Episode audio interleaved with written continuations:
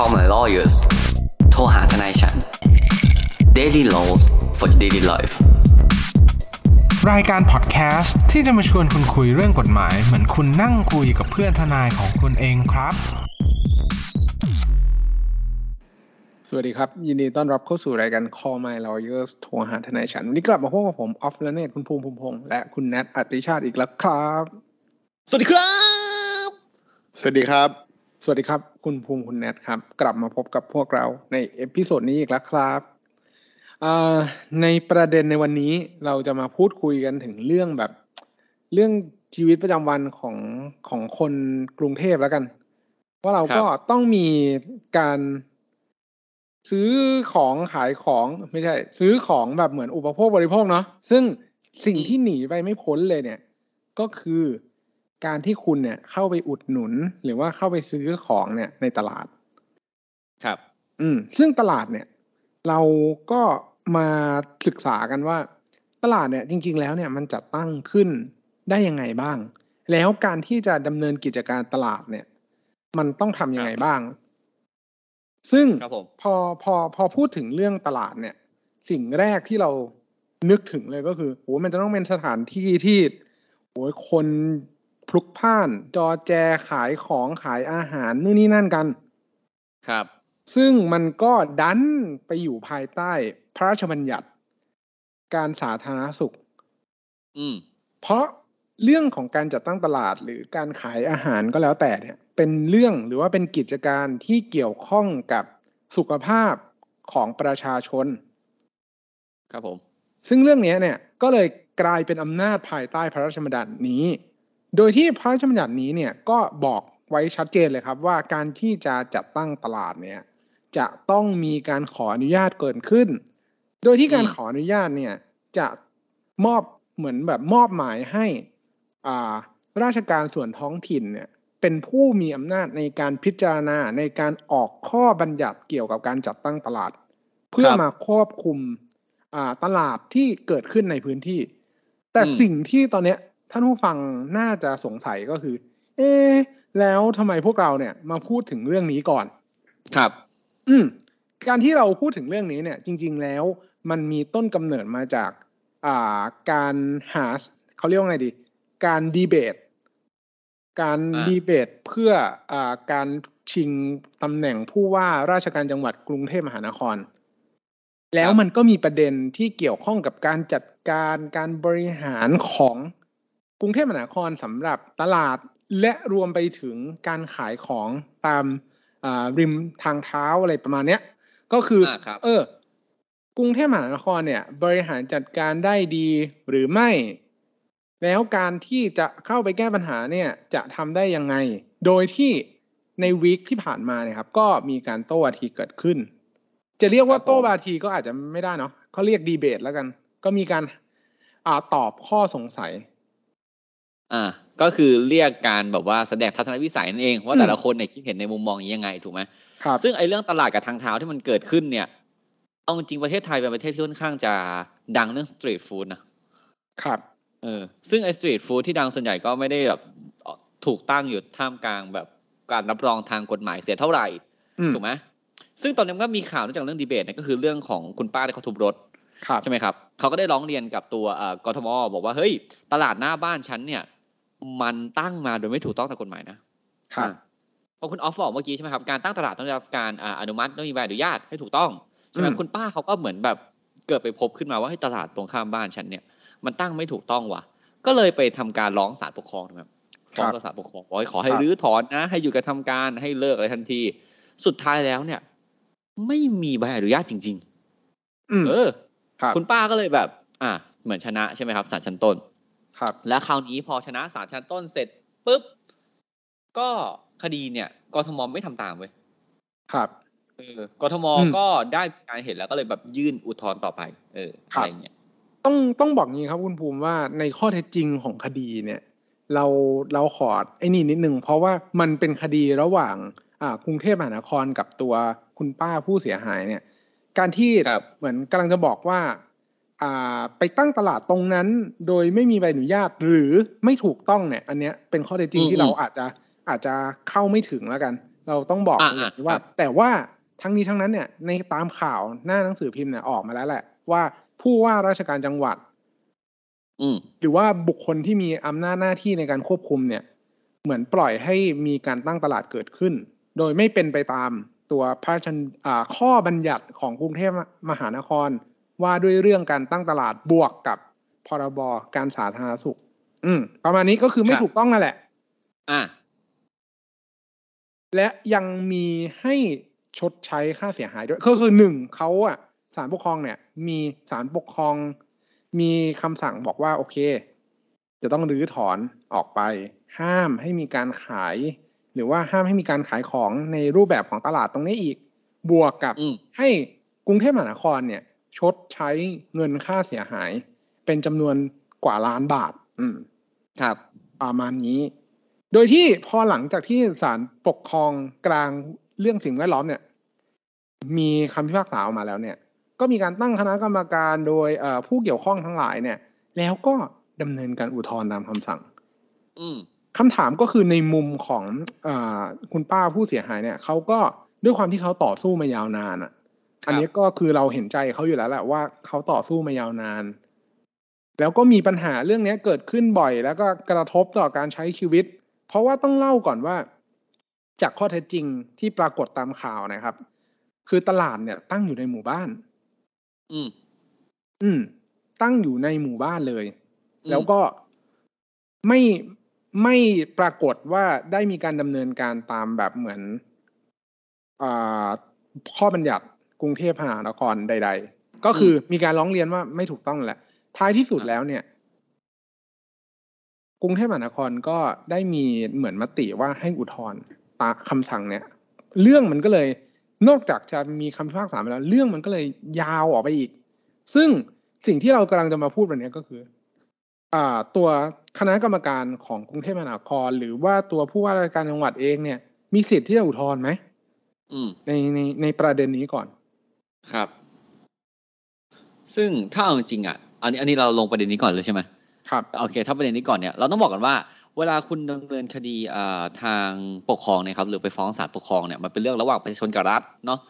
ก็คือว่าคุณเนี่ยเห็นว่าเจ้าหน้าที่รัฐออกคำสั่งอะไรมา โดยไม่ชอบด้วยกฎหมาย คุณก็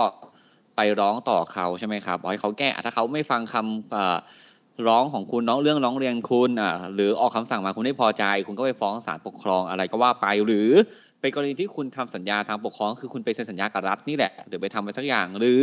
ในกรณีที่พวกมีเจ้าหน้าที่อะไรเงี้ยครับเขามาทำเหตุการณ์อะไรที่เกี่ยวกับอำนาจหน้าที่เขาแล้วมันละเมิดต่อคุณคุณเสียหายอะคุณก็ไปใช้ศาลปกครองใช่ไหมครับ ซึ่งเราต้องบอกว่าเวลาเวลาคุณฟ้องหน่วยงานรัฐเนี่ยเขาก็จะมีคณะกรรมการขึ้นมานะครับที่มารับผิดชอบดูแลคดีนั้นๆกับคุณ ซึ่งในกรณีของคุณป้าทุบรถที่เรื่องเกี่ยวกับตลาดเนี่ยเขาก็ได้ตั้งกรรมการมาชุดหนึ่งเหมือนกัน ใช่ไหมครับ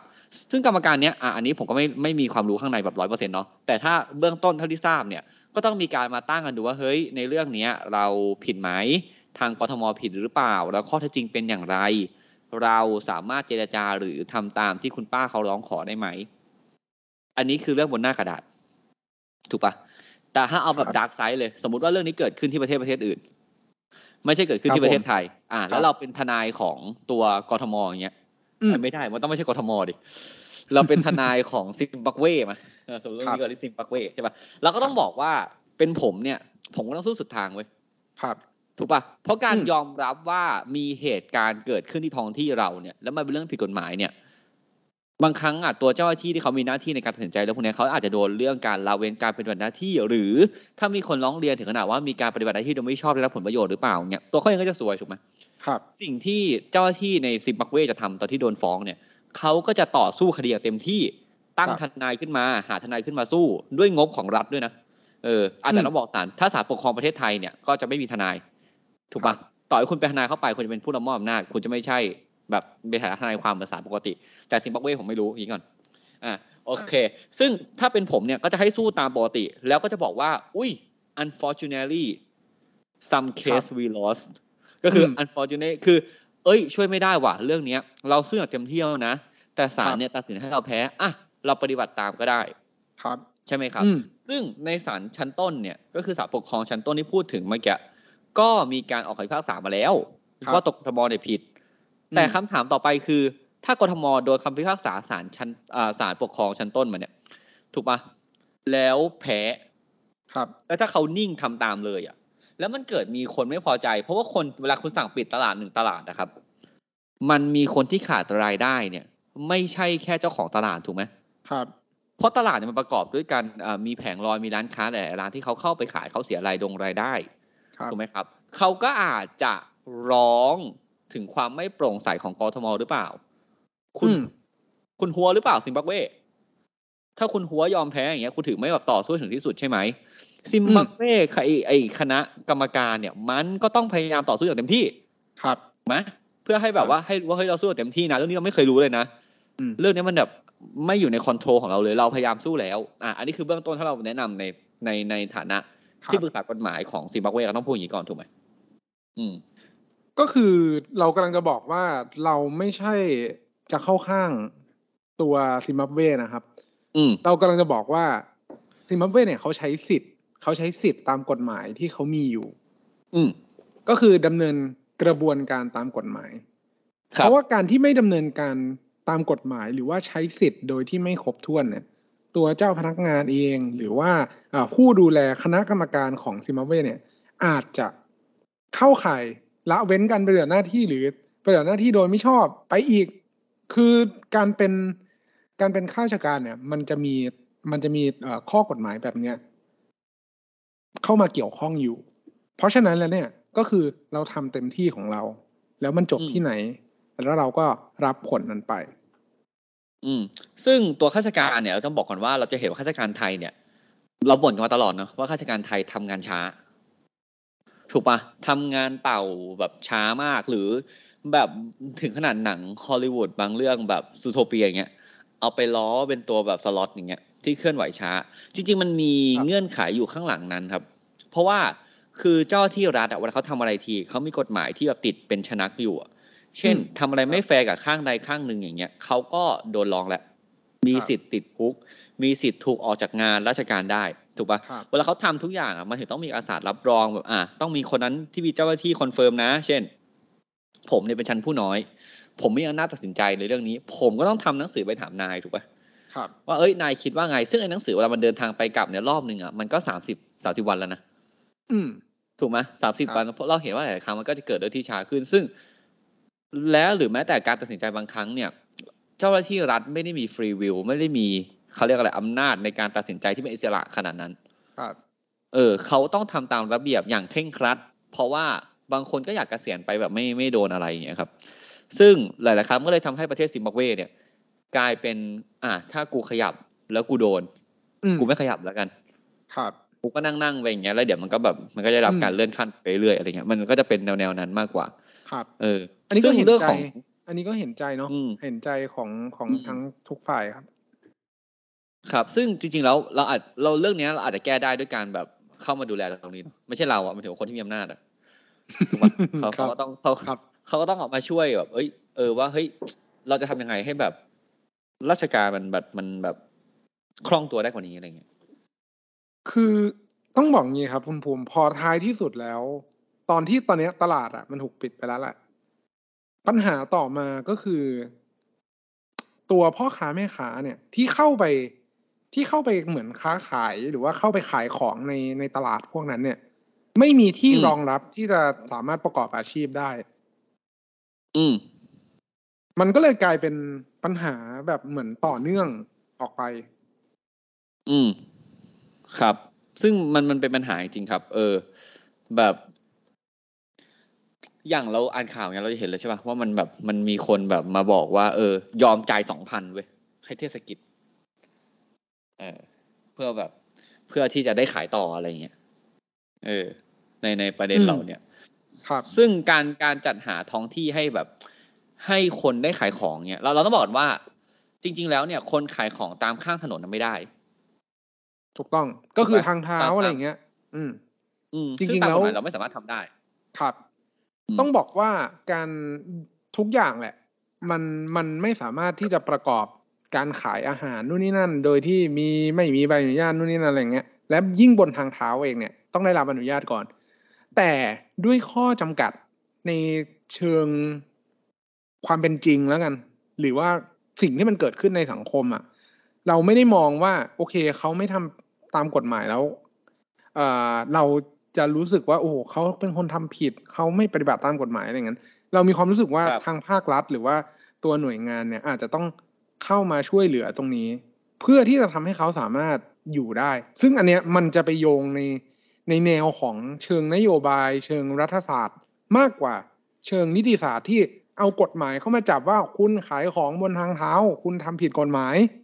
แบบแข็งแข็งแบบเนี้ย มันอาจจะจับแบบนั้นไม่ได้ร้อยเปอร์เซ็นอืม ซึ่งไออย่างเงี้ยคุณอ๊อฟผมผมถามหน่อยดีว่า ถ้าสมมุติว่าแบบเมื่อกี้ผมอ่านข่าวแม่ค้าบอกว่าเฮ้ยอ่าเดี๋ยวฉัน ขายข้างถนนแล้วกัน โดนปรับสองพันก็จ่ายเข้าไปรายวัน อะเผื่อใจถูกน้อยกว่าสวย จบไหมอะจบไหมสองพันเนี่ยอะก็ต้องบอกว่าการการจ่ายเงินเพื่อที่จะขายต่อไปเนี่ยครับ อาจจะเป็นทางเลือกที่ไม่ได้ถูกต้องซะทีเดียว ผมกำลังจะบอกแบบนี้ว่า การกระทำความผิดเรื่องการขายของบนทางสาธารณะแบบเนี้ย จริง ๆ แล้วมันเป็นอำนาจของอ่า ตามพรบที่จะต้องมีการเปรียบเทียบปรับให้ถูกต้องนะ ไม่ใช่ตัวเทศกิจหรือว่าตัวเจ้าหน้าที่เนี่ย จะสามารถปรับโดยใช้ดุลพินิษและสามารถจ่ายเงินส่วนแล้วจบได้เลย อย่างนั้นไม่ถูกต้องนะครับ เพราะว่าการเปรียบเทียบปรับไปถูกต้องมันต้องเปรียบเทียบปรับกับเจ้าหน้าที่โดยใบเสร็จแล้วไปเปรียบเทียบที่สำนักงานเขตถูกปะเพราะว่าคนที่กฎหมายที่คุมนี่คือสำนักงานเขต ไม่ใช่เทศกิจคนใดคนหนึ่งที่เดินมาแล้วแบบโอ้ขายอะไรอะเบซี่เหรอ เฮ้ยขอขวดดิอะไรเงี้ย อันนั้นไม่ใช่ค่าปรับถูกปะค่าค่าปรับคือคุณโดนใบสั่งเทศกิจ คุณถือใบสั่ง อ่าไม่รู้ตอนนี้จ่ายออนไลน์ได้ไหมอันนี้ผมไม่แน่ใจแต่อะสมมติคุณต้องจ่ายกับเจ้าหน้าที่โดยใบเสร็จอะเอออืมซึ่งซึ่งการขายโดยแบบคุณบอกว่าคุณยอมจ่ายสองพันเพื่ออย่างเงี้ยเออมันอาจจะไม่ถูกต้องด้วยกฎหมายขนาดนั้น ซึ่งบางครั้งเนี่ยครับ ถ้าเจ้าที่เขาเป็นคนเรียกเรียกรับเองอะมันก็เป็นความผิดของเขาถูกปะแต่ถ้าคุณเป็นคนออฟเฟอร์เขาอะอืมเพ่ ขอขายหน่อยสองพันได้ไหมอะไรเงี้ยอืม ก็มันก็จะเป็นที่แย่ต่อไป ครับ มันก็สองแง่สองงามเนาะแต่จริง ๆ แล้วเราอะพยายามจะบอกว่าเราค่อนข้างจะเห็นใจตัวผู้ประกอบการหรือว่าพ่อค้าแม่ค้ามาก เพราะว่าจริง ๆเราอยากเราอยากจะผลักดันแนวทางที่ว่าสามารถทำการค้าขายได้บนบนทางเท้าหรือว่าบนทางสาธารณะ โดยที่ มีสัดส่วนความไม่เดือดร้อนนู่นนี่นั่นอะไรยังไง เพื่อให้มันลงตัว และสามารถอยู่กันได้อย่างสงบสุขแล้วกันอย่างเงี้ย มันก็เป็นเชิงนโยบาย ซึ่งอันนี้จริงๆมันเป็นมันไม่ใช่ปัญหาที่ตอบด้วยกฎหมายได้ปัญหาที่ตอบด้วยการเมืองถูกปะด้วยด้วยด้วยรัฐศาสตร์ด้วยด้วยการปกครองด้วยการวางท้องที่อะไรเงี้ย ซึ่งเราก็คงแก้อะไรไม่ได้ถ้าถามเราตอนนี้ว่าที่คนที่ขายข้างถนนตอนนี้ผิดกฎหมายไหมก็ผิดหมดครับ ผิดหมดรถเข็นที่คุณเห็นทุกที่อะผิดหมด เว้นแต่ว่าแบบเออเป็นแบบ ขายในที่ส่วนตัวที่ส่วนบุคคลแต่เป็นรถเข็นอย่างนั้นอาจจะได้ ถูกปะครับครับ ซึ่งตลาดหลาย ๆ ที่ที่คุณเห็นทุกวันนี้อาจจะเป็นตลาดนัดตลาดอะไรเนี่ยบางครั้งมันตั้งบนที่ตัวเองมันไม่ได้ตั้งแบบ ถูกต้องอะ อืมเออ ยุคยุคที่ผมเป็นเด็กเนี้ยตอนนั้นในประเทศไทยก็ประสบปัญหาแบบต้มยำกุ้งถูกไหมมันก็จะมีการแบบสิ่งที่คิดเลยก็คือเปิดท้ายไข่ของ ครับ คนเนี่ยก็จะแบบเอาแบบรถไปเปิดกันอะไรเออพวกนั้นผมว่าน่าจะผิดหมดเหมือนกันให้ผมเดาเพราะว่า เมื่อกี้ผมอ่านที่คุณนอฟส่งมาคร่าวๆเนี่ยมันต้องมีแบบอุปกรณ์ดับเพลิง ต้องมีห้องน้ำต้องมีการจัดการสิ่งปฏิกูล มีการควบคุมล็อกควบคุมอะไรเงี้ย ซึ่งตอนเนี้ยนอกจากเรื่องนี้ก็อาจจะมีมาตรการการควบคุมโควิดด้วย อืมครับผมถูกไหมว่าคุณเข้าเท่าไหร่ คุณมีความหนาแน่นได้เท่าไหร่ รับได้กี่คนอะไรเงี้ยครับนะครับ ซึ่งอันนี้ก็น่าจะฝากแบบเหมือนผู้ประกอบการว่า ก็ต้องพยายามปฏิบัติตามข้อบัญญัติแล้วกัน เราก็คงแนะนำได้ประมาณนี้ว่า เออข้อบัญญัติเนี่ยมันมีอยู่แล้วแหละ แต่เรื่องการบังคับใช้กฎหมายก็ยังเป็นเอ่อจุดอ่อนแล้วกันของเรื่องนี้ว่าสามารถบังคับใช้ได้มากน้อยขนาดไหน แล้วผู้ประกอบการสามารถไหวแค่ไหน มันอาจจะต้องหาจุดที่เหมาะสมระหว่างตัวผู้ประกอบการกับตัวเจ้าหน้าที่ว่าสามารถคุมให้มันอยู่ภายใต้เจตนารมณ์ของกฎหมายที่มันใช้บังคับเนี่ยได้อย่างถูกต้องเหมาะสม แล้วก็ทุกฝ่ายได้ประโยชน์ อันเนี้ยก็น่าจะ น่าจะเป็นความเห็นของพวกเราในในในสำหรับเรื่องการจัดตั้งตลาด ประมาณนี้เลยครับ ครับผมขอจ้ากลับมาเรื่องนี้หนึ่งได้ไหมเรื่องไอ้ตลาดของคุณป้าทุบรถเนี่ย มันมีคนที่จ่ายค่าแผงให้กับคนที่ตั้งตลาดมาเงี้ยผมไม่รู้ว่ามีการจ่ายล่วงหน้าหรือจ่ายรายวันหรือจ่ายอะไรหรือเปล่าอ่าสมมติผู้ค้ารายย่อยอะแม่คงแม่ค้าเนี่ยจ่ายไปแล้วแล้วสุดท้ายตลาดไม่ได้เปิด ตลาดครับเปิดไม่ได้ดีกว่าอะครับสมมติเขาเหมารายปีหรือว่าแบบ แม้แต่จ่ายไปแล้วแล้วมันไม่ถูกต้องตามกฎหมายที่ผ่านมาอย่างเงี้ยไอคุณเอาคุณนายคิดว่า แม่ค้าพ่อค้าเขาทำอะไรได้บ้างคือถ้าถามผมอะผมมีความรู้สึกว่าการที่เขาให้เช่าพื้นที่หรือให้บริการพื้นที่ เป็นสัญญาทางแพ่งแบบหนึ่งแหละ ก็คือตัวผู้ให้บริการตลาดเนี่ย สัญญาว่าหรือตกลงว่าจะให้พ่อค้าแม่ค้าเนี่ย อ่าสามารถเข้ามาขายได้ในพื้นที่นี้ โดยที่ พ่อค้าแม่ค้าก็ตอบแทนด้วยการจ่ายค่าเช่าไป อาจจะเป็นค่าเช่ารายเดือนรายปีไปก็ว่าไป แต่การที่ตัวผู้ให้บริการตลาดเนี่ยไม่สามารถที่จะให้บริการพื้นที่ได้ หรือว่าตลาดถูกปิดไปด้วยเหตุใดเหตุหนึ่งก็แล้วแต่เนี่ยก็เท่ากับว่า ผู้ให้บริการพื้นที่เนี่ยก็อาจจะถึงขนาดผิดสัญญาในการให้บริการพื้นที่นั้นก็ได้ครับอืมโดยที่ถ้าสมมุติว่าการที่ให้บริการไม่ได้ จากการที่เขาไม่ปฏิบัติตามหรือว่าไม่จัดให้มีคุณสมบัติของตลาดตามกฎหมายเนี่ย ผมเข้าใจว่าตามประมวลแพ่งเนี่ย ความเห็นส่วนตัวของผมเลยก็คิดว่าน่าจะเป็นความผิดของทางผู้ให้บริการพื้นที่ ที่ไม่ปฏิบัติตามสัญญาก็คือไม่สามารถที่จะให้บริการพื้นที่ได้ ทั้งนี้เนี่ย ตัวผู้ให้บริการเนี่ยก็อาจจะถูกเรียกร้องให้คืนเงิน คืนเงินค่าแผง คืนเงินค่าเช่าบริการพื้นที่ได้ ตั้งแต่แรกเหรอครับ ก็คือถ้าคุณขายไม่ได้ถึงตรงไหนเนี่ย ก็เฉลี่ยเอาตามสัดส่วนไปอ้าวแล้วถ้าสมมติที่ผ่านมามันมันไม่เคยแบบ perform แบบในฐานะเจ้าของตลาดได้เลยคุณอ๊อฟเราเรียกค่าเสียหายย้อนหลังได้ไหมอะอันนี้อันนี้ผมถามในมุมมุมความเห็นนะไม่ไม่ครับผมรู้ว่ามันไม่มีคำตอบแบบถูกผิดอยู่แล้วครับ คือถ้าถ้าถามผมอะผมมองว่าก็เรียกค่า เรียกค่าเช่าอะคืนได้แน่ๆอยู่แล้ว ส่วนอืมสิ่งที่จะต้องเสียหายเนี่ย อ่า เรื่องผลกำไรเนี่ย ถ้าถามผมผมคิดว่าไม่ได้ หรืออมค่าขาดประโยชน์ค่ารายได้ต่างๆ ที่เป็น consequential loss เนี่ย ตามอ่าเขาเรียกว่าอะไรความเสียหายต่อเนื่องแล้วกันก็คือ ความเสียหายที่พ่อค้าแม่ค้าไม่ได้มาขาย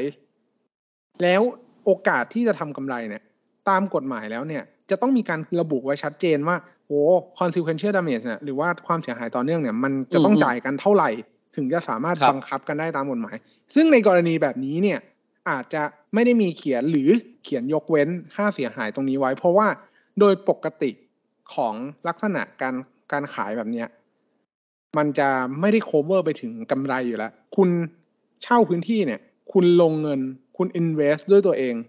อืมส่วนคุณจะขายได้ขายไม่ได้ยังไงเนี่ย อันเนี้ยเป็นความเสี่ยงของตัวผู้เช่าแหละครับถูกต้องไหมครับ เพราะฉะนั้นแล้วเนี่ยผมก็เลยมองว่าโอเค ค่าเช่าถ้าสมมุติว่าไม่ได้สามารถมาขายได้เลยเนี่ย ก็เรียกคืนได้ บวกกับอย่างมากก็ดอกเบี้ย อันเกิดจากการที่คุณเอาเงินเขาไปก่อน แล้วคุณก็ perform ไม่ได้ หรืออาจจะไปเรียกค่าเช่าที่อื่นที่แพงขึ้นปะสมสมมุติว่าแบบ อะผมเนี่ยมีสัญญาเช่าเซ็นกันอยู่ปีหนึ่งครับก่อนแล้วครับแบบ เซ็นปีเซ็นเดือนแรกเงี้ยเด้งเลยขายไม่ได้ อืมแล้วผมก็ต้องไปขายที่อื่นตลาดข้างๆแทนอะไรเงี้ยแล้วค่าค่าเช่าแผงค่าเช่าอะไรมันมันมีค่าแก็บที่มันมากกว่า ตรงเนี้ยผมว่ามันอาจจะเป็นค่าเสียหายอาจจะอาจจะใส่ได้อันครับอันนี้อันนี้ อันนี้คิดเองคร่าวๆนะครับ ครับ แต่ถ้าเป็นผมอะใส่ได้ผมเรียกหมดอะเออเรียกเรียกไปก่อนอ่าแล้วก็เดี๋ยวค่อยไปว่ากันว่าเป็นยังไงใช่ไหมครับ ครับอะทีนี้คุณจากทนายคุณแล้วนะครับ ผมว่าการที่คุณจะตั้งเอ่อตลาดเนี่ย คุณต้องมีใบอนุญาตนะ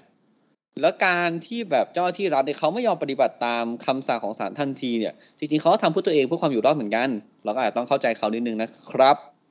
ก็หวังเป็นอย่างยิ่งว่าท่านผู้ฟังทุกท่านจะสนุกไปกับพวกเราใน episode นี้ หากท่านผู้ฟังท่านใดมีข้อสงสัยข้อเสนอแนะ สามารถติชมฝากหาพวกเรา Call My Lawyers ได้ที่เพจ Facebook YouTube หรือช่องทางที่ท่านรับฟังอยู่ในขณะนี้ครับสำหรับวันนี้ต้องขอลาไปก่อน สวัสดีครับ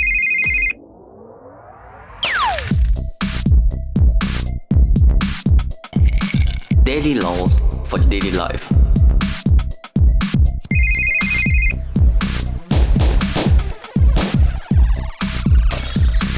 Daily laws for daily life.